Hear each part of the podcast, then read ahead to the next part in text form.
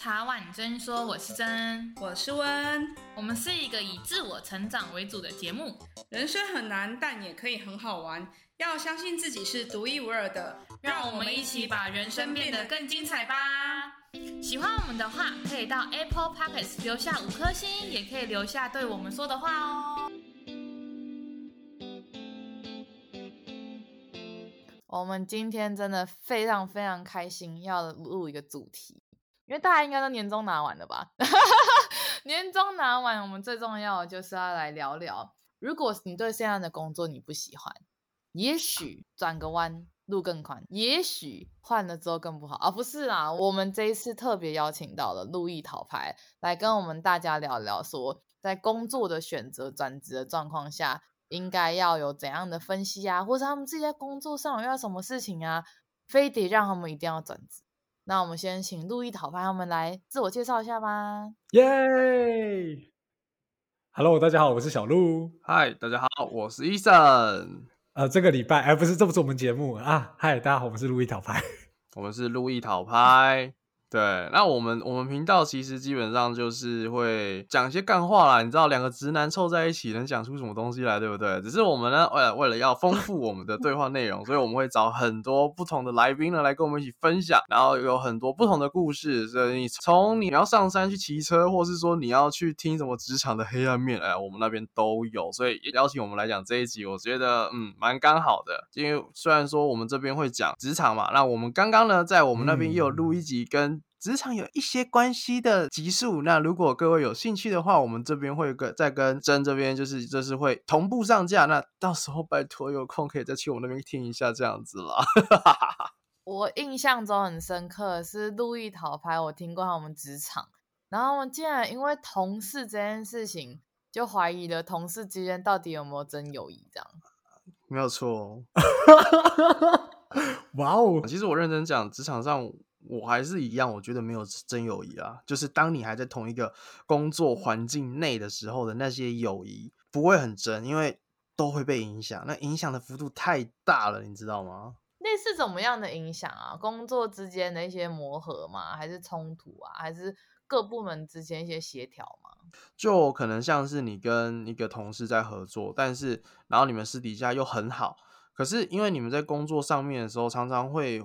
可能因为不同部门，所以你们之间去需要去做一些讨论啊，或是会有一些需要有对立面的时候，就会造成说你们的友谊会被影响。因为你们必须要考量到说，在当下你到底要去帮他呢，还是说你要顾好你自己部门的权益？哦，这个这个东西到时候就会变得很麻烦。我我我也常常就是因为这样子，所以。每次私底下就会被那个可能职场上比较好的就会在那边 complain，然后呢，我后面我就觉得，嗯，头很痛，我到底那我，我到底要顾谁？所以我我真的觉得说你在职场跟人太好，对自己真的很吃亏。我只能这么，自己被自己情勒吗？可能对方没有什么想法，可是你内心会觉得啊，我们那么好，是不是有一些事情，然后可能委婉的，结果委婉的讲，他可能就听不懂。我觉得他一定都懂，可是，在当下他不会，就是大大部分人不会想那么多，我也不会想那么多啊。因为在当下，我觉得每个人都会在情勒，因为你碰到很多你自己的事情的时候，别人并不会直接设身处地的站在你的方面去想，你一定都是以自己目前要处理的事情为重嘛。因为，哎，你要是事情没做好，先被表的人就是你了，对不对？那这种情况下，你要说后续再好好谈或怎么样嘛？其实我觉得早就已经来不及了，因为你在当下。已经造成影响了，甚至早就已经会破坏到你跟他之间原本的关系了。那这种东西是，我觉得是蛮不可不可逆的啦。这么说，就是你跟他有一一旦就是摧毁，或者有些工作上的磨合，久而久之，那种磨合越来越深，然后大家就觉得哦，好啊，那就是大家同事啊。对，觉得上班是同事，下班不认识吗？支持这句话吗？嗯，就是看你在上班期间有没有跟他起过摩擦，因为大多数情况你在上班中起过摩擦，其实没有，也也许是我自己本身个性也有问题，但是我因为我会觉得说你在上班有情绪，嗯，其实你要说你真的可以把公私分明吗？我觉得蛮困难的，因为上班的时候，你如果跟一个人的情感交集到一个地步的时候，你一定还是会把私底下的情绪。放进去。那你要彻底做到公私分明，那我觉得就会变成是你真的是你必须得要很清楚的知道你要做什么，但是别人不会啊，别人只会觉得说没有，我们就不错嘛，那你就稍微让一下嘛，或帮我一下，这样就解决啦，对不对？那下班后的时候他。你你会听到很烦哦，你那时候干嘛不要帮我一下就好了嘛，对不对？哦，为什么要这样子？那我下班后我为什么要请了？我上班已经够累了，我的天哪！你有什么样的改善吗？就是比如说，哎，那刚刚也大家不要那么好啊，或是像我的个性啊，其实我跟温是前同事的关系，我们上班就不错，然后也会出去吃饭，哦、但永远谈的话题就是只会跟。工作没有太多关系，然后跟私人又有隔一层层的感关系，就是不会真的像很朋友的很朋友，然后可能会聊一些工作，可是工作又不会聊到说别人怎样怎样怎样，可能说哦今天哪一件怎么样啊，可能要怎样之类的这样，因为毕竟我也是跟他同事半年之后我们才第一次吃饭。哦。好了，半年我觉得算蛮久的，认真讲。我很喜欢跟同事当朋友，可是有了几个例子之后，就觉得、嗯、哦，好像保持一点关系比较好，不要太贴近，那样每一件事情才会看起来更美好。只是说像那种很粗浅的人聊天那种，就可能说哦，你年龄几岁啊，什么星座啊之类的那种感觉吗？因为就像刚刚医生讲的、啊，那如果到时候发生什么事情，然后说你为什么刚不帮我？可是有一些事情，它就是原则性的东西，不是说帮不帮哎。那以后谁敢跟朋友合伙啊？都不能把事情做。我完全不敢。所以其实我现在如果真的真的要跟以前的同事要变成妈吉的话，会有一个很大的先例，就是我跟他可能就已经不在同一个职场内了。然后我们又有缘分，又约出去吃的话，那我才会再把它归类在。真的很好的朋友这样子，那我可以问你们一个问题吗？哪些事情是你们绝对不会跟同事聊的？嗯、薪水是一定不能聊了，那其他东西呢？啊，原来薪水是不能聊的吗？我觉得这蛮这是一个观念，但是其实能不能讲，我觉得很很挣扎，因为。我我会觉得说没有啊，这就是每个人能力的体现嘛，就是你你有多少力拿多少钱。可是我觉得很多是很多公司会认为，一旦知道你拿多少，其他人眼红，就会导致他们不好带领这个团队，或是就是可能你知道大家知道大家都是会比较的嘛，一旦有了比较，就会出事情这样子。小鹿，你也这样觉得吗？你就觉得说有有没有什么是你们绝对不会跟同事聊的，除了薪水之外？其实说真的，因为我跟我的同事都比较怎么讲，比较没有接触嘛，大部分都是工作上，所以其实绝对不会跟同事聊的。如果是一开始的话，我觉得私人的东西我都不太会跟同事聊，就是可能是像我自己平常呃放假的时候在干嘛，或者是说我下班的时候呃我会做什么事情，类似这种的，基本上我都不会跟同事聊。啊，医生也是吗？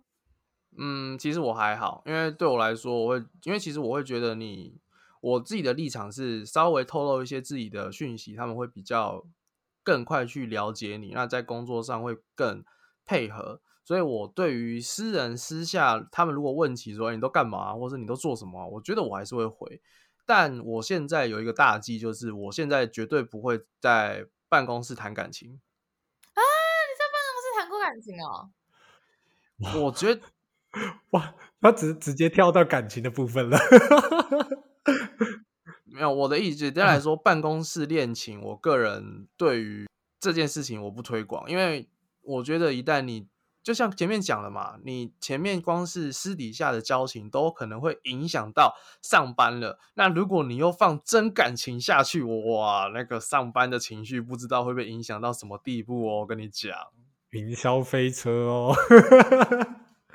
又放真感情，嗯、所以意思是跟同事是假感情吗？突然捡到枪，哇哦，哇哦，嗯、好了，不会是假感情，但是我会说没有那么 deep，应该可以算是修饰后的感情。哦，懂，那我可能很真诚哎，我好像没有什么，就是不要动到工作比较核心的东西，然后我私人比较忌讳的地方之外。我觉得其他都没有。就如果你是讲我的三观那种，或是我的人生经验，我觉得没什么差别。我觉得人生经验没差，啊，嗯、你讲出来，人家说不定还崇拜你，然后更配合你，多棒啊，对不对？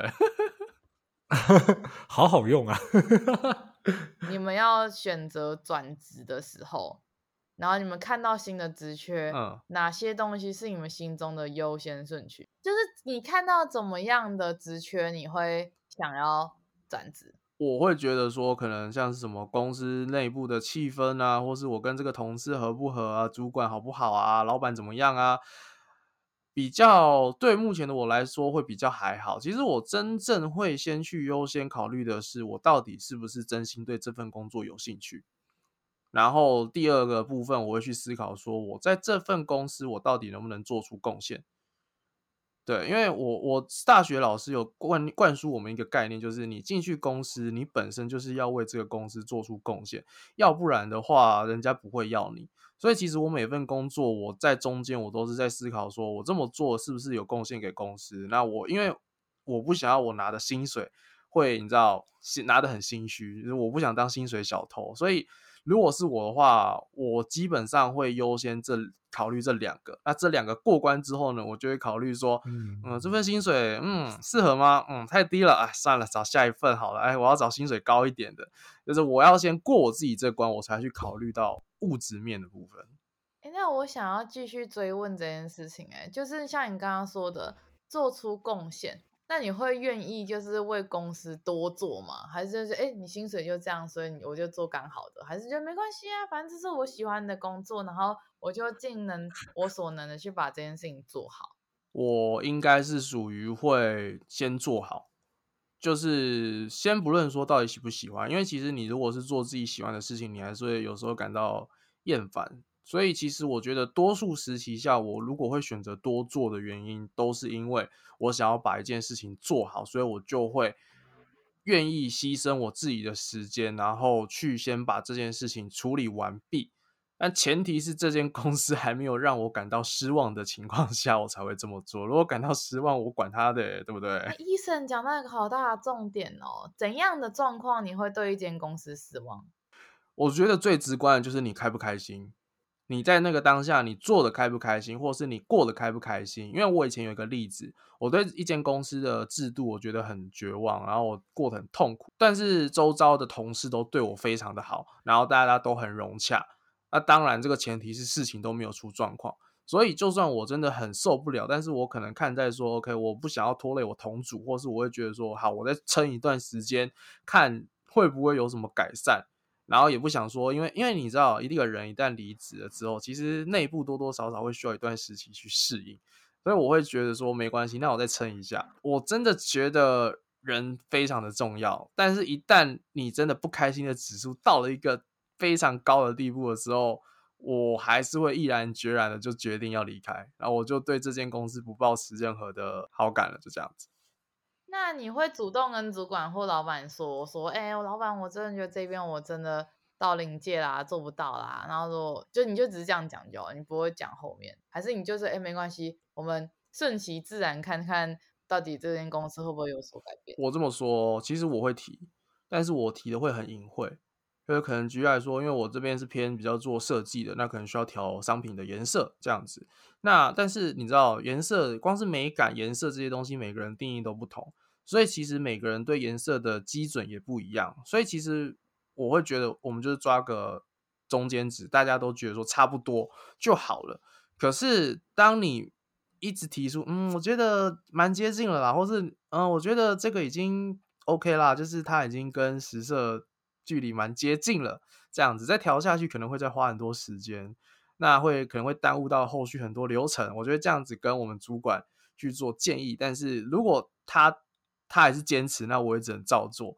那你提久了，他如果都是同样的表态，或是同样的应对方式的话，我就会顺其自然到我放弃为止，就是我对这间公司放弃这样子，就绝望了，想说哦，这待下去也是这样，那不如就找一份新的这样。没有错，哎、欸，那很严重哎，原来是你是这种持续不断的发生一件让你觉得影响你工作的心情，然后跟。整个流程的事情的，对，然后等于又因为我知道设计师好像是每个设计师都有自己的设计理念，然后要去动他们的东西，除非你要真的讲出道理，还是你要就是不能改太多次什么之类的，对不对？嗯，我觉得设计应该有在做设计的，他们都有自己的个性跟自己的看法。那当然，如果你能提出一个点是真的是很致命的伤害的话，那我觉得 OK。可是大多数人都会觉得是说，我觉得我调出来部分是 OK 的。那我会比较希望你提出一个更有依据的理论或是方向，那我再去改，这样子的话才不会导致可能整个进度大 delay 之类的。这样子，我们当然不会希望一直改，因为一直改。其实有这些东西越改越丑，认真讲。对哦，好，你要这个颜色是不是？好了，我帮你调个五趴十趴，然后就送出去了。然后结果你如果还跟我说，嗯，对，我就是要这个，哇，OK，那我以后就不不帮，就这样子调整喽。以后就就直接这个颜色哦，色票吸一下滴管哦。欸、对，反正你这个颜色 OK 嘛，哦，那这样就好了嘛，不要不要不要不要让大家工作一直加班嘛，哦，大家也不喜欢加班的。也是蛮有道理。那如果是小鹿呢？怎么样的状况会让你对这间公司绝望或失望，或者甚至让你想要直接离职？呃，我觉得，我觉得大家的相处感觉真的也是蛮重要的，因为你你也知道，就是平常你不是面对那些工作，就是面对这些人嘛。那像我的工作的话，会比较像是工程类型的。那你基本上你平常就是面对那些工具跟那些，就是你可能要接水管啊，或者是配电线之类的。所以其实同事真的是很重要的一个东西啊，不是很重要的一个存在。我直接把人比喻成东西，完蛋了。没有啦，就是你知道，就是在就是可能平常你做这些事情，因为你都是都会很习惯怎么做了。我觉得学习这一块就是啊，反正大家都差不多。你知道这种传统行业，他们就是很很很明白，就是啊，有一个师傅带你。类似师徒制，因为就是一定要有人带你嘛，因为有很多人就是可能从高中或大学你是学这个出来的，但是你真的要在应用在实际经验的话，你就一定是要有做过，或是真的有实际有人带过带你做过这些东西，你才会真的会操作。那我想问小鹿，哎，你在这样的过程中，你有没有带过让你就是觉得哦，真的频率违哈的，或是你有没有一些师傅是你真的觉得哦，他在怎么讲，你真的很努力，但真的听不懂，或是你真的照他意思做，但是他突然初一十五不一样。哇，我觉得，我觉得我带的人都都不久，都都留不久，所以我觉得我带的人，我觉得还好，他还没有让我就是到抓狂的时候，他就会自己先走了。不知道，可能我们工作比较难留人嘛，对。不过师傅的话，其实蛮有感的，对，毕竟我的师傅就是我的老板啊。天哪，老板亲自带 诶。对对对，因为哦，这这边跟大家科普一下，其实我老板就是我爸啦。对，所以我可能必须得就是跟着比较亲近的人，然后学这些东西。然后啊，说到初一十五不一样呢，这是肯定的，肯定的。当然。你最后你可以把它理解成，就是说，哦，它可能是应用在不同的环境之下，但是最后你会觉得，嗯，比如说好了，可能说啊，接电线，我们可能平常地线都是用绿色的，啊，绿色没有的，你一定要换颜色吧？那换了颜色，人家就问你说，你为什么要换颜色？我们不是规定要用绿色吗？然后就说没了，然后他就说啊，那我们现在去买，好，OK，那我去买，然后等到下一次真的又遇到一样的问题，然后他就会拿其他的颜色电线来代替。我就说，你不是说没有要买吗？然后说哦，不用啦，我懒了。我就说不对吧？你有没有原则？我就会对于就是这种诸如此类的小事，我就觉得哦靠，怎么会发生这种事情？超诡异的。我到底是要相信他的那一套说辞，还是这一套说辞，还是他可能会出现第三种、第四种说辞之类的？不要相信任何人，好可怕哦！可是像刚刚小鹿讲的，你说你带人带不久是多久？你就会说哦五年，然后带不久，因为每个人对久的定义不太一样。嗯，呃 是，但是嗯、呃、好，OK，我这边讲一下，就是其实我带的人都是真的就是比较小，就是真的比我小蛮多。有些就可能高中就出来做，就因为他们可能觉得读书没什么，然后就不来学一门技艺这样。我带人最久的时间，我记得没错的话，没有超过一个月过。我还来不及对他们发飙哎、欸，是不是你不是惯主管？不是，我我对他们都超好的、欸，超好的。但是我觉得，呃，大部分的原因不是因为呃上面的人对他们不好，大部分的原因可能是因为这份工作本身就是因为劳力活嘛，所以就是你要是体力真的很不好的话，你会很难在短时间之内适应这件事情。就是有点这种工作就有点先苦后甘的感觉，就是你前面你要是撑得过去，你后面你就会觉得其实这份工作蛮轻松的，就是你做习惯就好的那种感觉。就是入门门槛很高啦，但是等你会过了那个门槛之后，你就会觉得哎，这份工作挺轻松的。然后呃，我带的人基本上都是过不了这种门槛的人，所以就变成这个样子。是通常那个门槛是像正常人家说什么试用期三个月吗？还是那个门槛其实要一两年？其实其实说真的啊，这个门槛每个人都不一样，因为有些人会对这份工作有天天赋，像像我我拿我老爸来讲好了，他那时候当学徒，跟他的师傅只有跟了半年，他就自己出来做了，对，好厉害哦。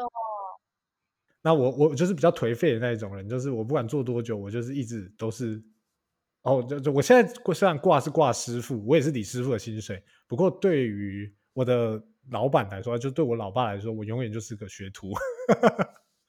虽然我拿着师傅的钱这样子，可是我觉得不太准的原因是因为像我们不管到几岁，爸妈都是永远都是爸妈的小孩的那种概念吧？应该是你技术到，只是他的心里面，你就永远都是他的小孩。可以这么说，一种溺爱的心态吧。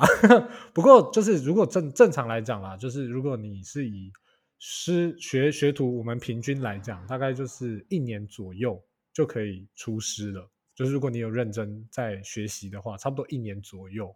那、如果笨一点的话，大概两年这样子。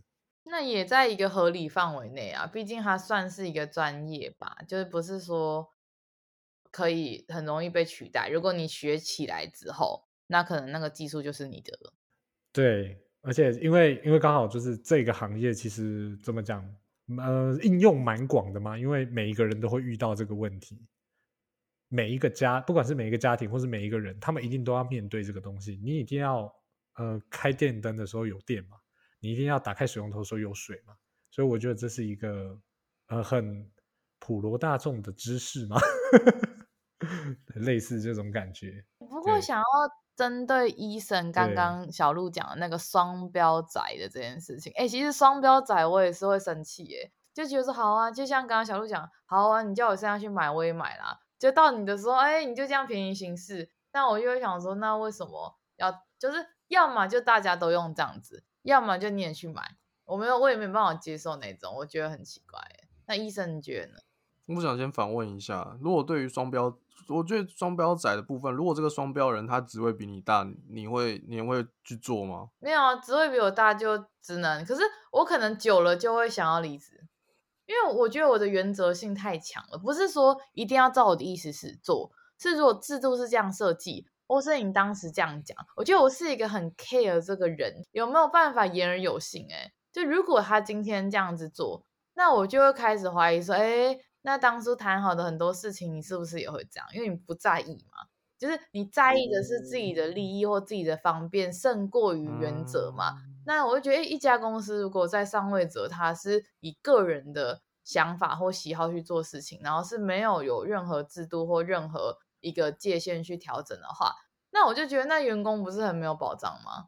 随时随地他想干嘛就干嘛，今天不开心叫你来骂一下，明天很开心，然后这时候之后大家吃饭这样，你不觉得很恐怖吗？这种是很恐怖啊。可是好啊，如果是我自己的状况，我我当然也不会喜欢遇到双标仔啊，只是。双标仔会有分，我觉得分两种，一种是他是真的会见机行事，就是可能当下的状况真的不适合去这么做好了，可能就像是嗯，好，maybe 可能以小鹿那边工地去举例，可能 maybe 当下那个工地可能就是有限制，说线的颜色是什么样，所以一定要这么做。那到另外一个场合，可能是 OK，情况比较随机，那我们有多的线，我们要当耗材，所以要消耗掉。那这种情况下，他如果说得出他的理由的话，那我就觉得还好，至少他能说服我说为什么要这么做。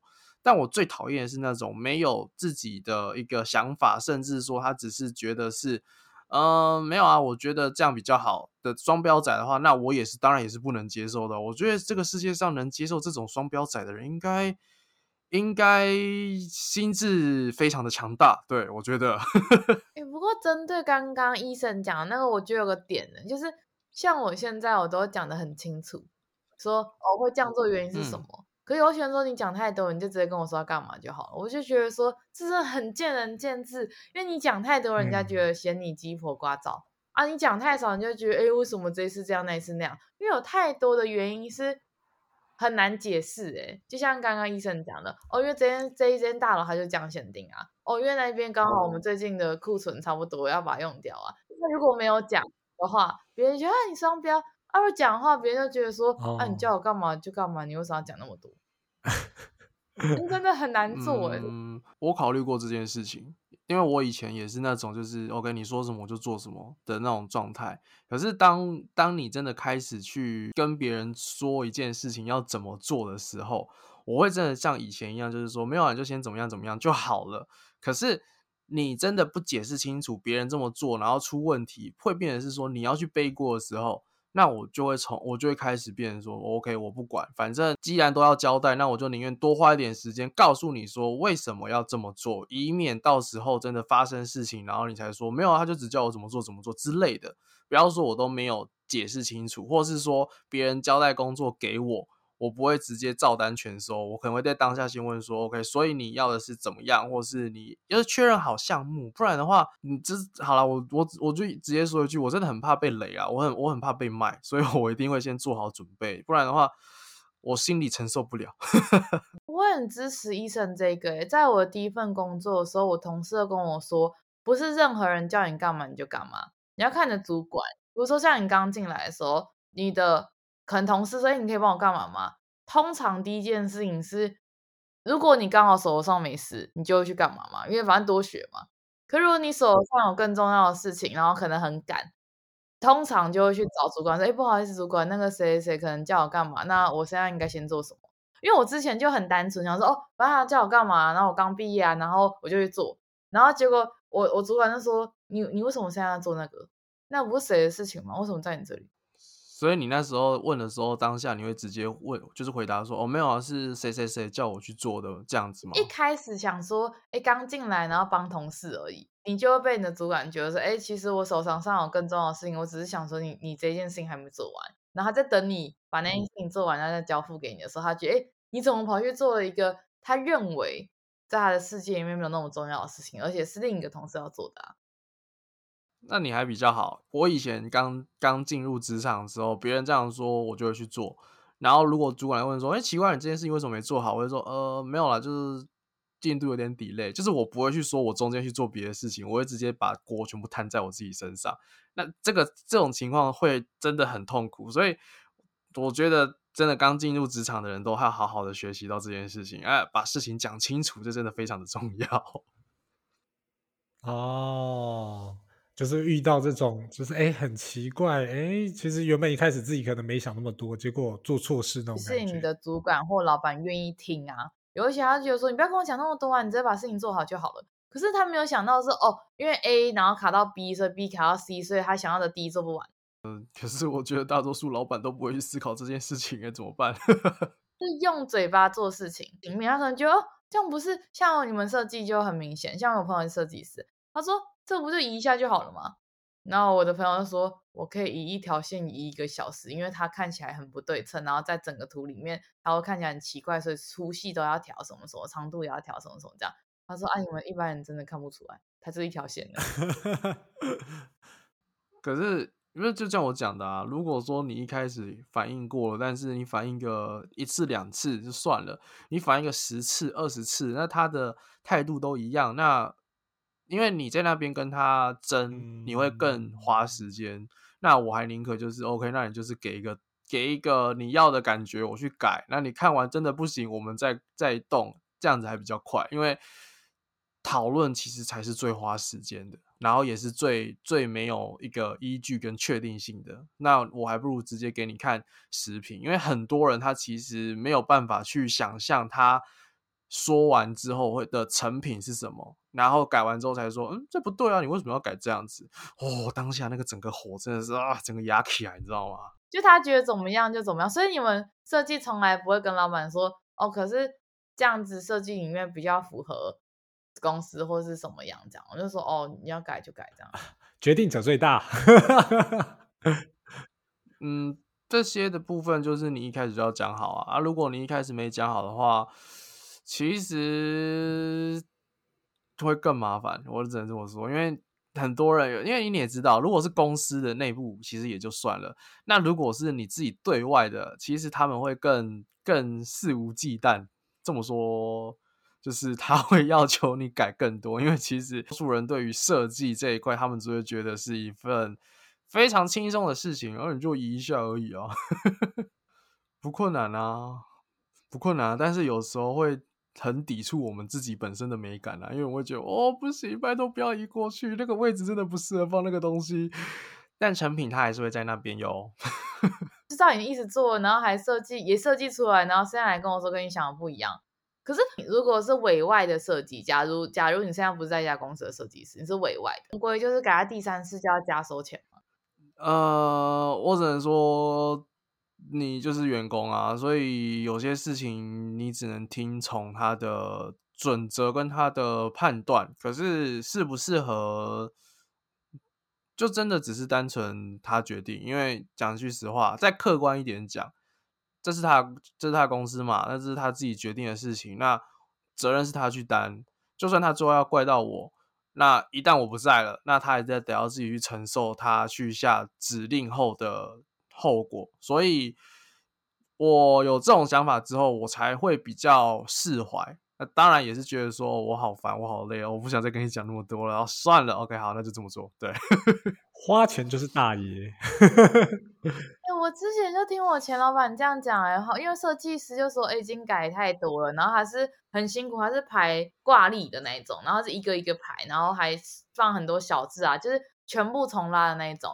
然后那个那时候我的前老板说，哎，这种怎么不要移过来就好了？那那移过去啊，什么什么，你快要发疯了。他说，会吗？不是移过去而已吗？很困难吗？美图秀秀一按就有了。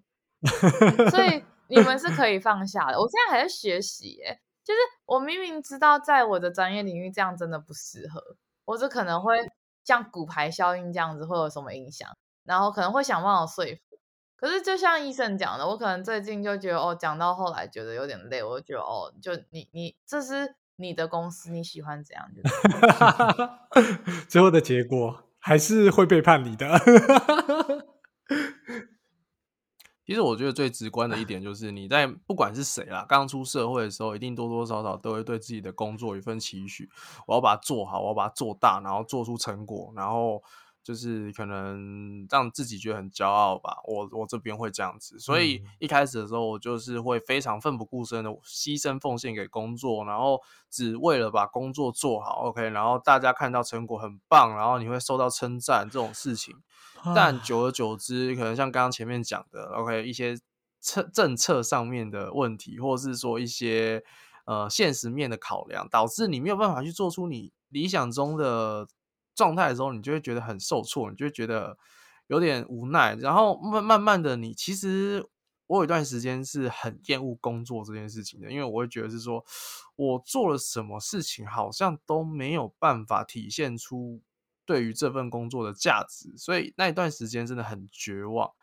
那当你感到绝望的时候，其实你真的什么事情都做不好。那到后面的时候是开始去矫正，因为我会觉得是说，好，那我就先不要放这么多的心力，或是这么多的理想值在里面，我们就先求六十分。那 久而久之呢，其实。会比较舒服，但其实啊，你还是会觉得说啊，有点可惜，因为很多时候你只能选择妥协。对，我觉得妥协这件事情是出社会的人必经的一条路。我现在也会，就是有时候甚至讲到那种无耻、公告我呢，然后就觉得说，就是真的是好意，然后也去研究一些数据，那种真的这样做是可能可以把所有事情，然后就花少少的钱，然后可以把效果做到极大化。可是有时候就觉得，因为隔行真的如隔山。那如果我们的专业，然后他们用不一样的角度去用他们的方式看，嗯、那我我可能久了就会像医生讲，我就觉得说，哦，那那反正就是我尽力了。啊、那你选择你想做你的方式，那就照你的吧。然后我可能久而久之会觉得说，哦，就是你你过他过就好啦。就是我也因为累了，真的累了。像医生讲，你真的长到后来，你会觉得说，哦，真的身心灵都觉得说，这就像、嗯、我觉得这是一个进职场的变化哎、欸。哦，这个是真的差别蛮大的。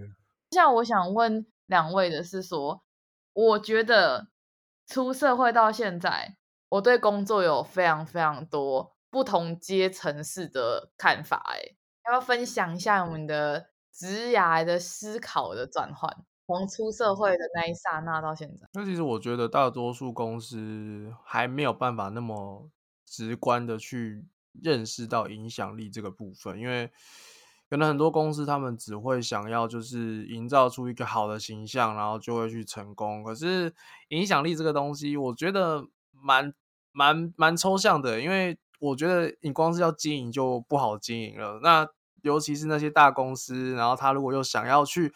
他可能只是想要单纯有一个漂亮的外壳，但他不会想到说要丰富自己的内在才是比较重要的这样子。哇，超级社会化！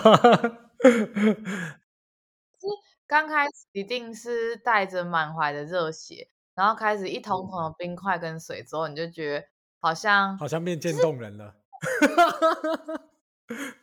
像我就有被说过一句话，我的第一份工作真的真的很有热忱，然后我的同事都说。这你那么热忱干嘛？嗯、你做这么努力，这个公司也不是你的、啊，那你就一瞬间那个火就会变卡西法，变成蓝色这样。哇天啊，你们两个都好可怕哦！你们怎么都会经历这种事情？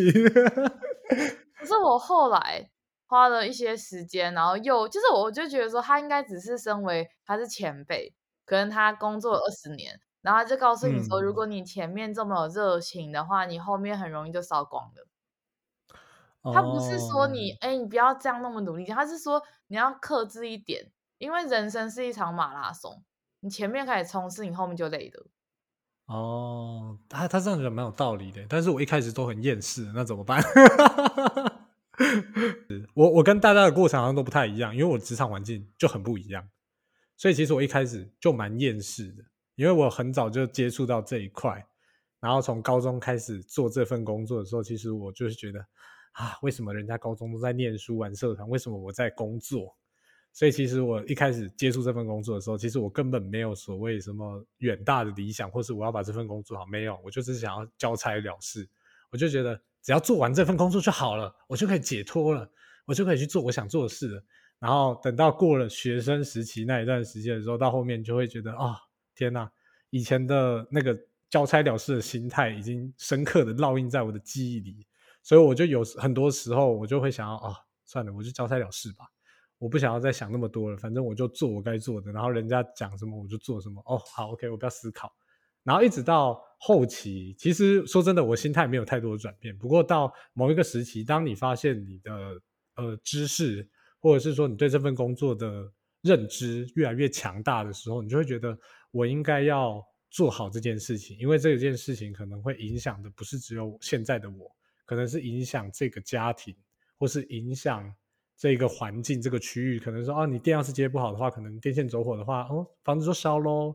这种感觉，我就会开始去想更多东西，让自己就是更重视，要求自己更重视这份工作。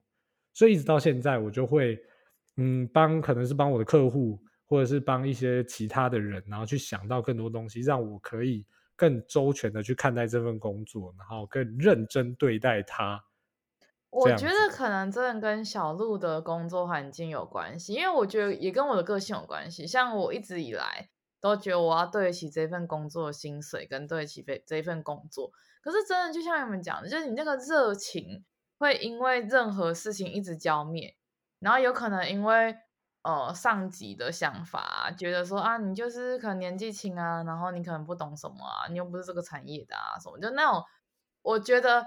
在我的世界里面，它也许有一点点道理，可是不代表不同产业的东西它不能共用啊。成功的方案是可以复制的啊，只是你可能要针对你的公司或者针对你这个领域做一些微调，但是不代表不同领域的东西它不能用啊。那这样不是很恐怖嘛？就是商业模式就那几个、嗯、哦，那大家都不用这个商业模式哦，因为这不同领域的，大家都互相抄袭。就是不同领域的东西套到这个领域才会形成差异化，才会形成你跟人家不一样。那竞争力才会出来，嗯、不然永远在那边低价削价竞争啊，也是觉得很可惜啦。就是有时候上位者可能考虑的是，就是现阶段就要怎么样怎么样怎么样，但是现在毕竟已经是从做品牌到了做影响力。嗯、你看艾丽莎莎就知道了，她的影响力让她在六天赚四千多万。那你觉得他是品牌吗？对，他是个人品牌。可是他的影响力已经胜过他的个人品牌了。就这个人的讲的话、做的行为，已经是一种意识的那种感觉。觉得最大的关键点是观念的部分，因为其实你要说，如果是目前的中大型企业的话，他们能撑到现在，如果有持续超过好几十年的那种历史的话，其实我觉得他们都会认知到一件事情，就是他们需要转型。可是他们认知到需要转型的这件事情的时候，他们很难去面对的原因，是因为他们还是必须得要去支撑这间公司。可是要怎么支撑呢？诶，如果用一些可能新的年轻人用的方式，他们又觉得诶赚不了太多钱，那没有办法去供给给员工，那他们就会就会怎么说？他们就会去寻找自己以前最依赖的方式啊。等于说，他们还是会最后去选择他们最原始。最能够认为有稳定收入的那种模式去经营。那其实我觉得，在这种企业，如果你想要推行一些可能像刚刚说的新的品牌包装，或是有说到什么影响力这些东西，最后都会被抹灭掉。原因就是因为观念，因为尤其是如果说高层全都是那些比较年长一辈的话。我真的觉得会更困难。企业在这一块好像比较薄弱，是因为嗯、我们都中小型企业嘛？还是因为我们的，就是因为我想说，两位在职场上应该有蛮多呃不一样的想法也好，就是我想针对说，像我就会觉得，哎，我们只要做出差异化，然后你有品牌有影响力，然后你有走出你们自己的特色，那你就不容易被取代。那你说很多人来抄袭什么什么这样。但是那毕竟你还是先行者啊，那如果会被抄、会被追过的，那只能说自己可能在某方面没有评估好，或是没有对中消费者的口味。如果是以 B to C 来讲的话，对，只是另外一点是，他们能撑二十年，旧有的方式一定有它的效益，所以我觉得最好的方式就是。比重去分配，就是可能你八成还是去用旧的方式，然后你两成是用新的模式去做经营。因为有些东西没有办法直接被接受，原因就是因为你很想要百分之百一次灌输，但是没有办法，因为很多人能接受的幅度并没有办法这么大，所以大多数人如果真的要转型的时候，还是得要慢慢来。就拿我以前某一间公司来讲好了，他们以前是在。全台湾有很多实体店面，然后因为疫情的关系，所以呢，哎，一间一间慢慢的收起来，那他们不得不去做一些就是新的嘛，可能像是官网或是一些线上商城之类的这种感觉，可是没有效果，因为网络这种东西就是需要发酵嘛。那他们这样发酵其没有效果，他们就会选择就是慢慢的，他们认为说，哎，看不到成果，那慢慢就收回来。所以其实在我在那间公司的那一段期间，其实。蛮累的点是在于说，我想要推新的东西，但是上面的人会觉得说，嗯，没有成效。那 OK，我们就比重少一点，所以导致我提出的可能一些企划相关的东西，他们没有办法接受，或是我只能做到一些些，没有办法完全呈现，就是非常可惜。但当然了，如果以现实面，我是公司，我当然还是会选择最赚钱那种方式，只是。能不能继续存留下去？我觉得某部分就真的要看运气了。或是都是比较僵化思考的，就是他可能也有这个想法，但是他没有很确定，所以他就摇摆。然后摇摆之后，可能刚开始做，因为其实做这种东西要长期的，就绝对不会有立竿见影的。在现在这个时代，我觉得非常困难，除非就你要走长久，就比较困难，会有办法立竿见影，因为。很多人都是需要慢慢的被累积嘛。对啊，我就觉得刚刚医生讲一个我觉得很有道理的，就是我我很好奇，就你刚刚讲的高层他会走旧的路吗？那其实我之前看过一句话嘛，走旧的路到不了新的地方，那他走旧路，他就回到他以前旧的地方啊。可是因为毕竟现在疫情又后疫情时代，那如果走旧的地，就是已经没有旧的路。旧的路在很多产业已经断掉了。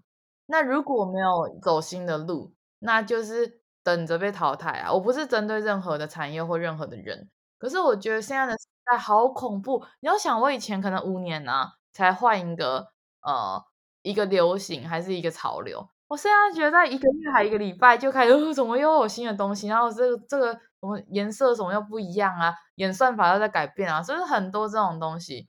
所以有时候不是说。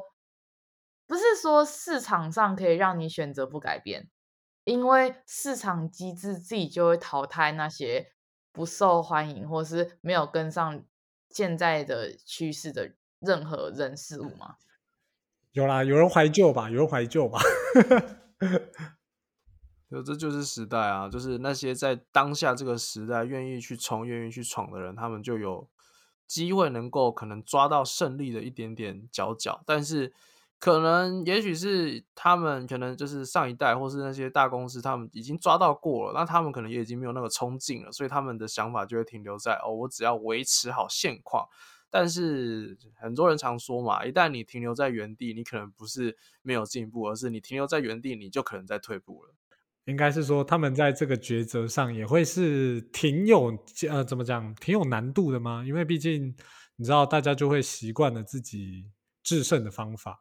所以有时候可能有人会想要握一辈子，可能在过去他们已经用这个方式成功了很久，然后他们一开始要跨出，或者是像刚刚我们提到前面的转型，就对他们来说挑战算是很高啦。他们在这中间的挣扎跟摇摆，反而会让他们可能原本公司很稳健的基础变得越来越不稳固，因为他们有办法真的去选择说我要怎么样走。反而在这个交叉路口停留太久的时候，就变成快时尚后的淘汰者，这种感觉。淘汰机制啊，因为毕竟你说完全照旧路就不能存活嘛？可以啊，只是有一天会被淘汰，只是那一天是十年、二十年、五十年、一百年，就看公司想要经营多久啊。因为不可能说到千禧年代，然后还会我们现在都看 Netflix。现在谁在用那个什么以前的卡带，然后还要用那个车车，然后再把它倒回来，什么什么这样？网络购物啊，然后很多事情开始喜欢有自己的弹性啊，什么什么这样。那我就像刚刚讲一个，我也很认同，就是因为他短时间内看不到成效，他就觉得说，那你预算不用那么多啊，反正你又没有成效。可是他没有想到，是因为没有成效，是因为他没有给你足够的预算，或者是没有给你足够的时间去发酵。他给你一个超低配，然后希望可以到达一个中高配的东西，那是不可能。就是今天就拿到一个玉米笋，就只能做玉米笋汤。有时候真的改变很难。像设计啊、行销这一块都走得很快。那如果等到准备好再跟的时候，可能就是已经是两年前的资讯了，嗯、或是一年前的资讯。如果等了半年什么什么，就大家已经在那里 iOS 不知道几了，然后。那个折叠机不知道出到第几代了，这样。其实我觉得很多东西就是风险控管好之后，你就是得赌一把，就是不然就是永远都这样。但我们现在都知道实体这件事情真的是越来越少啊。你看现在那么冷，谁要出门？如果今天嗯 Uber 或熊猫的上级就说：“哎呦，谁会想要在那么冷的时候骑车还去送外送什么什么这样？”就没有今天的 Uber 跟熊猫了。诶，我也想要延伸小路这个议题耶，就是你从一个学徒，然后变到师傅，从一个被教的人到一个可以带领别人的人，我觉得这个好多人应该心态上刚开始在转变的时候，应该蛮需要学习。说第一个怎么带人，第二个就是曾经被带过，但是可能喜欢或不喜欢，然后今天可以自己带人的时候，你会有怎么样的做法？呃，其实说真的，我在工作上面态度的部分，我觉得转变没有说是，就是可能就是真的是一百八十度吧。我大概就两种状态，我没有所谓的混沌时期。诶，那我想要再问小鹿一个，就刚刚延伸，就是既然你带的人都那么短，然后你从来都不会想说，那我为什么要好好教？因为反正我还没教完他就走了。因为我之前在其他的工作有这样的经验的，我说你可以教我吗？什么这样？他说：“我我不知道你留不留久，我想要教你。”哦，我现在不敢有这个想法。就就可能你知道，就是身份变了，因为毕竟以前还是学徒时候嘛，所以就会觉得啊，反正师傅说的对就好。但是你现在自己真的成为师傅，很多事情你要自己去经手，或者是甚至就是你一个人执行的时候，你一定会对自己有所要求，或者是说最低最低你要达到客户的要求吧。就是可能客户说哦，我想要多，我想要哪怎样做，那我要做到什么样的程度，或者是美观之类的，那我可能就会按照客户的要求去。用我的版本做出来，然后做到他觉得哎，OK，愿意给我钱，那我可能对于他来说就是一个成功的师傅吗？就是可能就是有完成他所要求的工作这样子。所以到现在，我对工作的态度就会变成是说，我可能就是哎，可能他不太懂的时候，我就会跟他分享一下，哎，我之前做过类似的东西，我的经验是什么？那你可以用这个方式去思考，或者是说，你可以用这个方式去改成你想要的版本。这样子的话，做出来的东西会比较趋近于你想要的，不会说就是啊，我完全不懂这个东西，所以我就不能参与。对，我觉得给客户参与感这件事情对我来说蛮重要的。在一开始跟别人学习的时候，有没有什么不好的经验？有，绝对有。可能不耐烦、情绪不好，或是有些人甚至会说，嗯，为什么连这个也不会？其实这些东西都是很。很正常的，对，只是就是因为受了那时候的经验，所以我会更好好的去教。我会一开始在第一次的时候就教透彻，然后教好，态度也会很 OK。只是对我而言，我会认为说你会问问题是很正常的。那久而久之，你会不耐烦吗？会，你一定会不耐烦。但是当你想起来说 OK，你当初也是这样子问的时候，其实 OK，你就是再去回答，甚至到后来你会觉得是说。没有，我就是单纯的处理公事，因为如果我不帮你的话，这件事情处理不好，所以我一定要回答你。所以反而到后面之后，我就越来越没有情绪，我就会说，嗯，OK，有什么问题，然后我去帮你解决。因为我会把它直接归到说，我所做的这一切都只是为了要让我能够 OK 工作顺利、准时下班。那我宁可就是稍微多做一些，对不对？你这样子比较好，比起你在那边，因为他拖了什么事情的话，呵 呵有时候自己来比较快。只是你真的要自己来吗？哎，也不一定，只是自己来的方式不一样而已。有时候自己来不见得会比较好啊，因为自己来的话，那些事情就是堆在你身上啊。那另外的人又没有事情，那如果他没有事情，然后你 OK，因为我可能都不是处在一个真的最高位置的部分去带人，我可能就是协助我的主管去带新人之类的这种感觉，所以会变成是说，如果你没有把它处理好，主管来问，我会觉得更麻烦，那我还不如就是好好的教好，可能运气比较好吧，就是教到的带到的人，其实大多数没有多久他就可以自己独立作业了，所以其实对我来说，反而比较不会有。就是带到不错误的人，然后被他搞得很火之类的这种状况发生，这样子。我刚刚有听到一句话，就是像你讲的，可能人家就只想要准时上下班，把事情做好就好，他没有对自己有任何期许啊，那何必要去帮他多想说哦，怎样对他比较好？他又不一定需要比较好。我只是举例说，因为今天如果人家就只想要准时上下班，然后你给他那么多东西，你教那么多，他只会觉得给还你啊。可是如果你今天是给一个他超级有上进心，但你只给他他该做完，然后让他准时上下班，他觉得啊，这公司都没办法让我学，那我要走了，我没有那么多青春在这里，这样子，就真的你要去。我觉得人资真的好重要，要去了解一下大家真实的心情。几个比较大的原则哦，其实说真的啊，因为刚刚有提到我带人的时间都很短，所以其实我我我一直很想要就是秉持着一个良善的心去待人，这样就是好好待人嘛，对不对？但是你知道，就是其实我也还还来不及等到我对他不好，嗯，人就不见了，所以啊，其实我现在好像还是秉持着我原来的状态，就是。我可以好好的指导他，然后让他学习到这一块的知识。怎么讲？工作以外的时间，我可以关心他是不是真的喜欢这个东西。因为我觉得以前的我没有很喜欢这份工作，就是真的会，我要是能不做就不做，然后能装死就装死那种状态。反正我没领薪水没关系，我就是不想做。对，我以前是那个状态，然后我就觉得我我应该是要让可能我带领的人，就是他找到自己人生真正的方向，而不是。就是说，你跟着我做，你就是一定要做到好之类的。可能他来这边只是一个过渡期，他可能没有想要在这边成就一个，可能变成一个师傅，或者是出去变成一个老板。对，就是如果他有他的方向的话，我就会引导他走他想要走的那条路。哦，如果是我啦，以前真的很单纯，觉得说，哎，可能人家想要学什么这样，现在我都觉得说看状况吧，很急着就全部自己来啊，因为有时候真的那一来一回，一来一回，然后又出错什么，有时候会变成你卡到你自己，然后你后面很多事情就在等那个东西，因为为什么要等那个东西？因为他可能真的很急，然后你再不去做别的事情，然后再回来你就忘记了。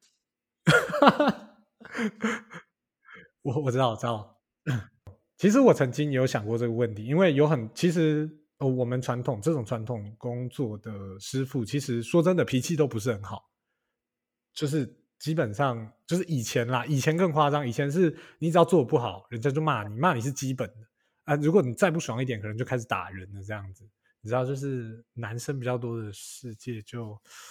唉，有时候嘴巴说不了，就用身体说。所以我其实我，但是现在不会啦，现在不会啦。对啊，给大家一些快乐的情绪，哎，大家可以来做，要不然现在真的没人喽。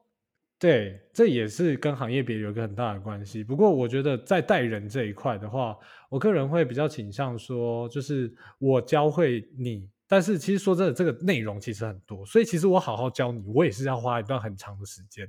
但是我不好教你。我还是要花很长一段时间，所以我就是可能 真的也没有遇到很让我抓狂的，呃，算学徒吧。所以其实我现在就是维持着我自己本身的个性，因为我自己本身的个性就是人人好的状态，所以我就想说啊，那既然我可以不用用我不喜欢的状态去教别人，那我就用我自己喜欢的状态去做就好了，不要让自己那么多压力，或者是做自己不想做的人这样。但那些东西。我觉得就不好说了，因为那些东西就是真的得要经验过。那我们本来就比他们多经历一些东西的时候，本来就是该提出来。但还是要看，因为有时候你提出来的时候，他如果不领情，或是觉得 OK，你干嘛要自作主张？那我之后我是一句话都不会讲，因为。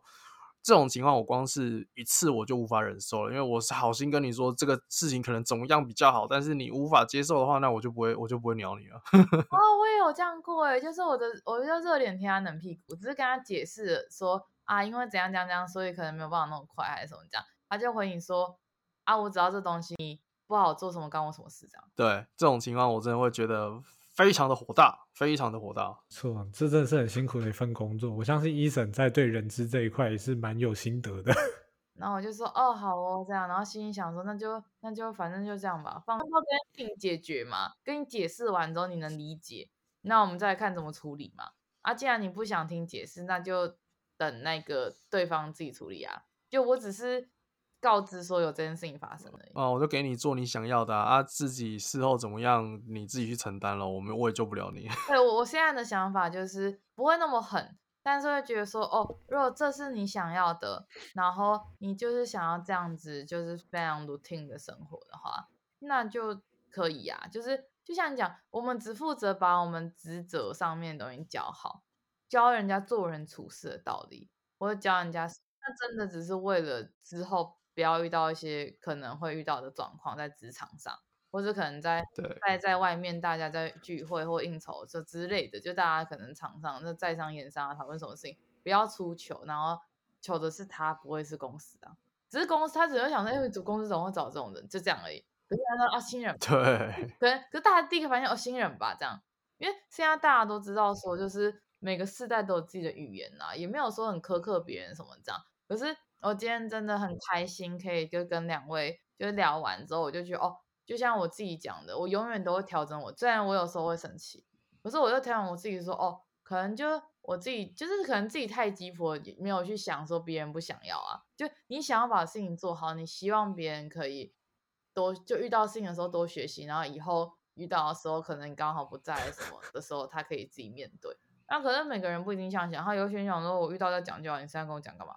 只能说个人造业，个人担呐。各位施主，还望你回头是岸啊！就是会有类似这样的状况。我说我自己有遇到过，所以我现在就觉得说，哦，你问我在讲啊，提供给大家，就是你先给白纸一些建议，然后讲完之后，你再给，可能现在还是在。主管的位置，然后要带这些白纸，或者是他有点犹豫，说他到底要不要升主管的人一些建议。呃，进到一个第一份工作的时候，真的要好好的察言观色。有什么事情呢？就是直接直接认错，或是直接面对，不要不用不要太逃避，不然的话，你到下一份工作，下下份工作，其实你还是会遇到同样的事情，所以还不如在第一份工作累积好经验之后，再跳到第二份工作，让别人把你捧起来，会比较好。我会说，在还没有到你不能任性的年龄之前，你还是可以任性一下，该休息还是可以休息一下的。不能任性年龄是几岁？哦，以我们这个世代，我目前是定抓在三十岁左右。我自己也觉得，就是三十岁以后，如果没有，就是如果没有找到自己喜欢的，或是没有觉得怎么样，那这真的回归最正正常的工作吧。我的意思是。像我很多朋友就会说，哎、欸，就三十岁，然后如果没有做到自己想要的位置，他就会考公务员。虽然说他不是很好，但他永远不会因为疫情然后倒闭，或者不会怎么劳健保问题，然后不会之前，然后不会什么，就是他就是一个很平静，然后不会有什么太多波澜。可是你说主管、老板那个就不知道。可是是说在这个工作上面，他至少不会说哦，突然很高，突然很低，突然。可能被疫情来被之前，然后留职停薪什么什么这样，不会啊，而且他是一个非常 routine 的工作，所以我们就会说啊，如果如果到时候三十岁没有，那就顶多去考一个自己喜欢的，啊，也不一定说一定要考那种行政或什么，还可以考外交官，可以考别，就是去考一个，他们就会想要去考一个，因为就觉得三十岁了，如果没有考一个这样，那后面二三十年怎么办？就是他就是因为我就说啊，你可是你个性不是不喜欢吗？他就说我是不喜欢啊。但是已经没有路可以走，我已经试了，他已经试了，比如他就说我已经试了八年了，从二岁二岁到三十岁，那再怎么试都找不到自己喜欢的，就只差在钱的多寡而已嘛，跟有没有稳定，跟有没有远景嘛，因为对他来讲做什么都一样。嗯，当然三十岁以后还是有机会再找到不同的工作啦，只是这么做的目的只是让你能够降低风险，因为三十岁后的风险反而会比你年轻的时候更大。就是就我觉得就是这样子，是因为我现在其实也是偏待业的状态嘛。那因为我现在离三十岁还有一小小段距离，所以这就是我最后的尝试期。那如果真的不行的话，那我就只能找一份我真的觉得我比较适合的工作，然后去做，先力求稳定，看以后有没有转机再说了。因为到了三十岁，你真的你要承担的责任，我觉得会比你。以往都还要更重，那就真的没有办法再让你继续去做一些你真的很大胆的尝试了。这样子，我觉得真的真的是很值得大家思考的问题。不管你现在是二十岁、三十岁、四十岁、五十岁、六十岁，我就觉得，我虽然只是三十岁以上，可能在转职上面会遇到一些些考验，可是也不是不全然说你就完全找不到转职的机会。毕竟大家还是有十年、八到十年的经历嘛。因为那个经历都是在同个领域的话，那也蛮惊人的。然后，如果我要给白纸的建议的话，应该是你一开始选择这个工作的时候，你到底是把这个工作当成过渡期呢，还是你真的有心想要做这份工作，可能很久，可能十年左右吧？对，如果你真的有这样子的认知的话，你可能在面对这个工作的心情会不一样，因为你你的心态，你觉得哦，这只是要做一下子，那你可能会比较。嗯，也不能说比较敷衍，就是可能你会比较就是做到六十分就可以了。但如果你有觉得要把这件事做得很久，那你可能会慢慢的精进自己，做更多的事情，或是做更多的学习，那对你来说就是一件好事。这样，就是如果可以的话啦，因为也不一定每个人会想的这么多。啊，今天真的很开心，可以邀请路易讨拍他们来聊聊。其实我真的自己得到了非常非常多的想法，毕竟。过几年就要奔三了，觉得哦，三十岁在我的世界里面是从小到大没有想过会有三十岁，没有想到说我三十岁的时候在干嘛。可是我只有想到说我未来长大一定要干嘛，可是不知道说哦，那个可能会在三十岁发生，还是四十岁，还是二十几岁发生。我只有一个很长远的目标而已。然后几岁发生就是感恩老天，就这样，越早发生越好。今天就差不多这边了，然后真的很感谢听众的收听，也感谢路易桃牌跟我们分享他们的想法。然后我是真的很希望所有人都可以找到自己喜欢的工作。那如果真的不喜欢这个工作，那真的可以好好去理清一下自己在意的是什么。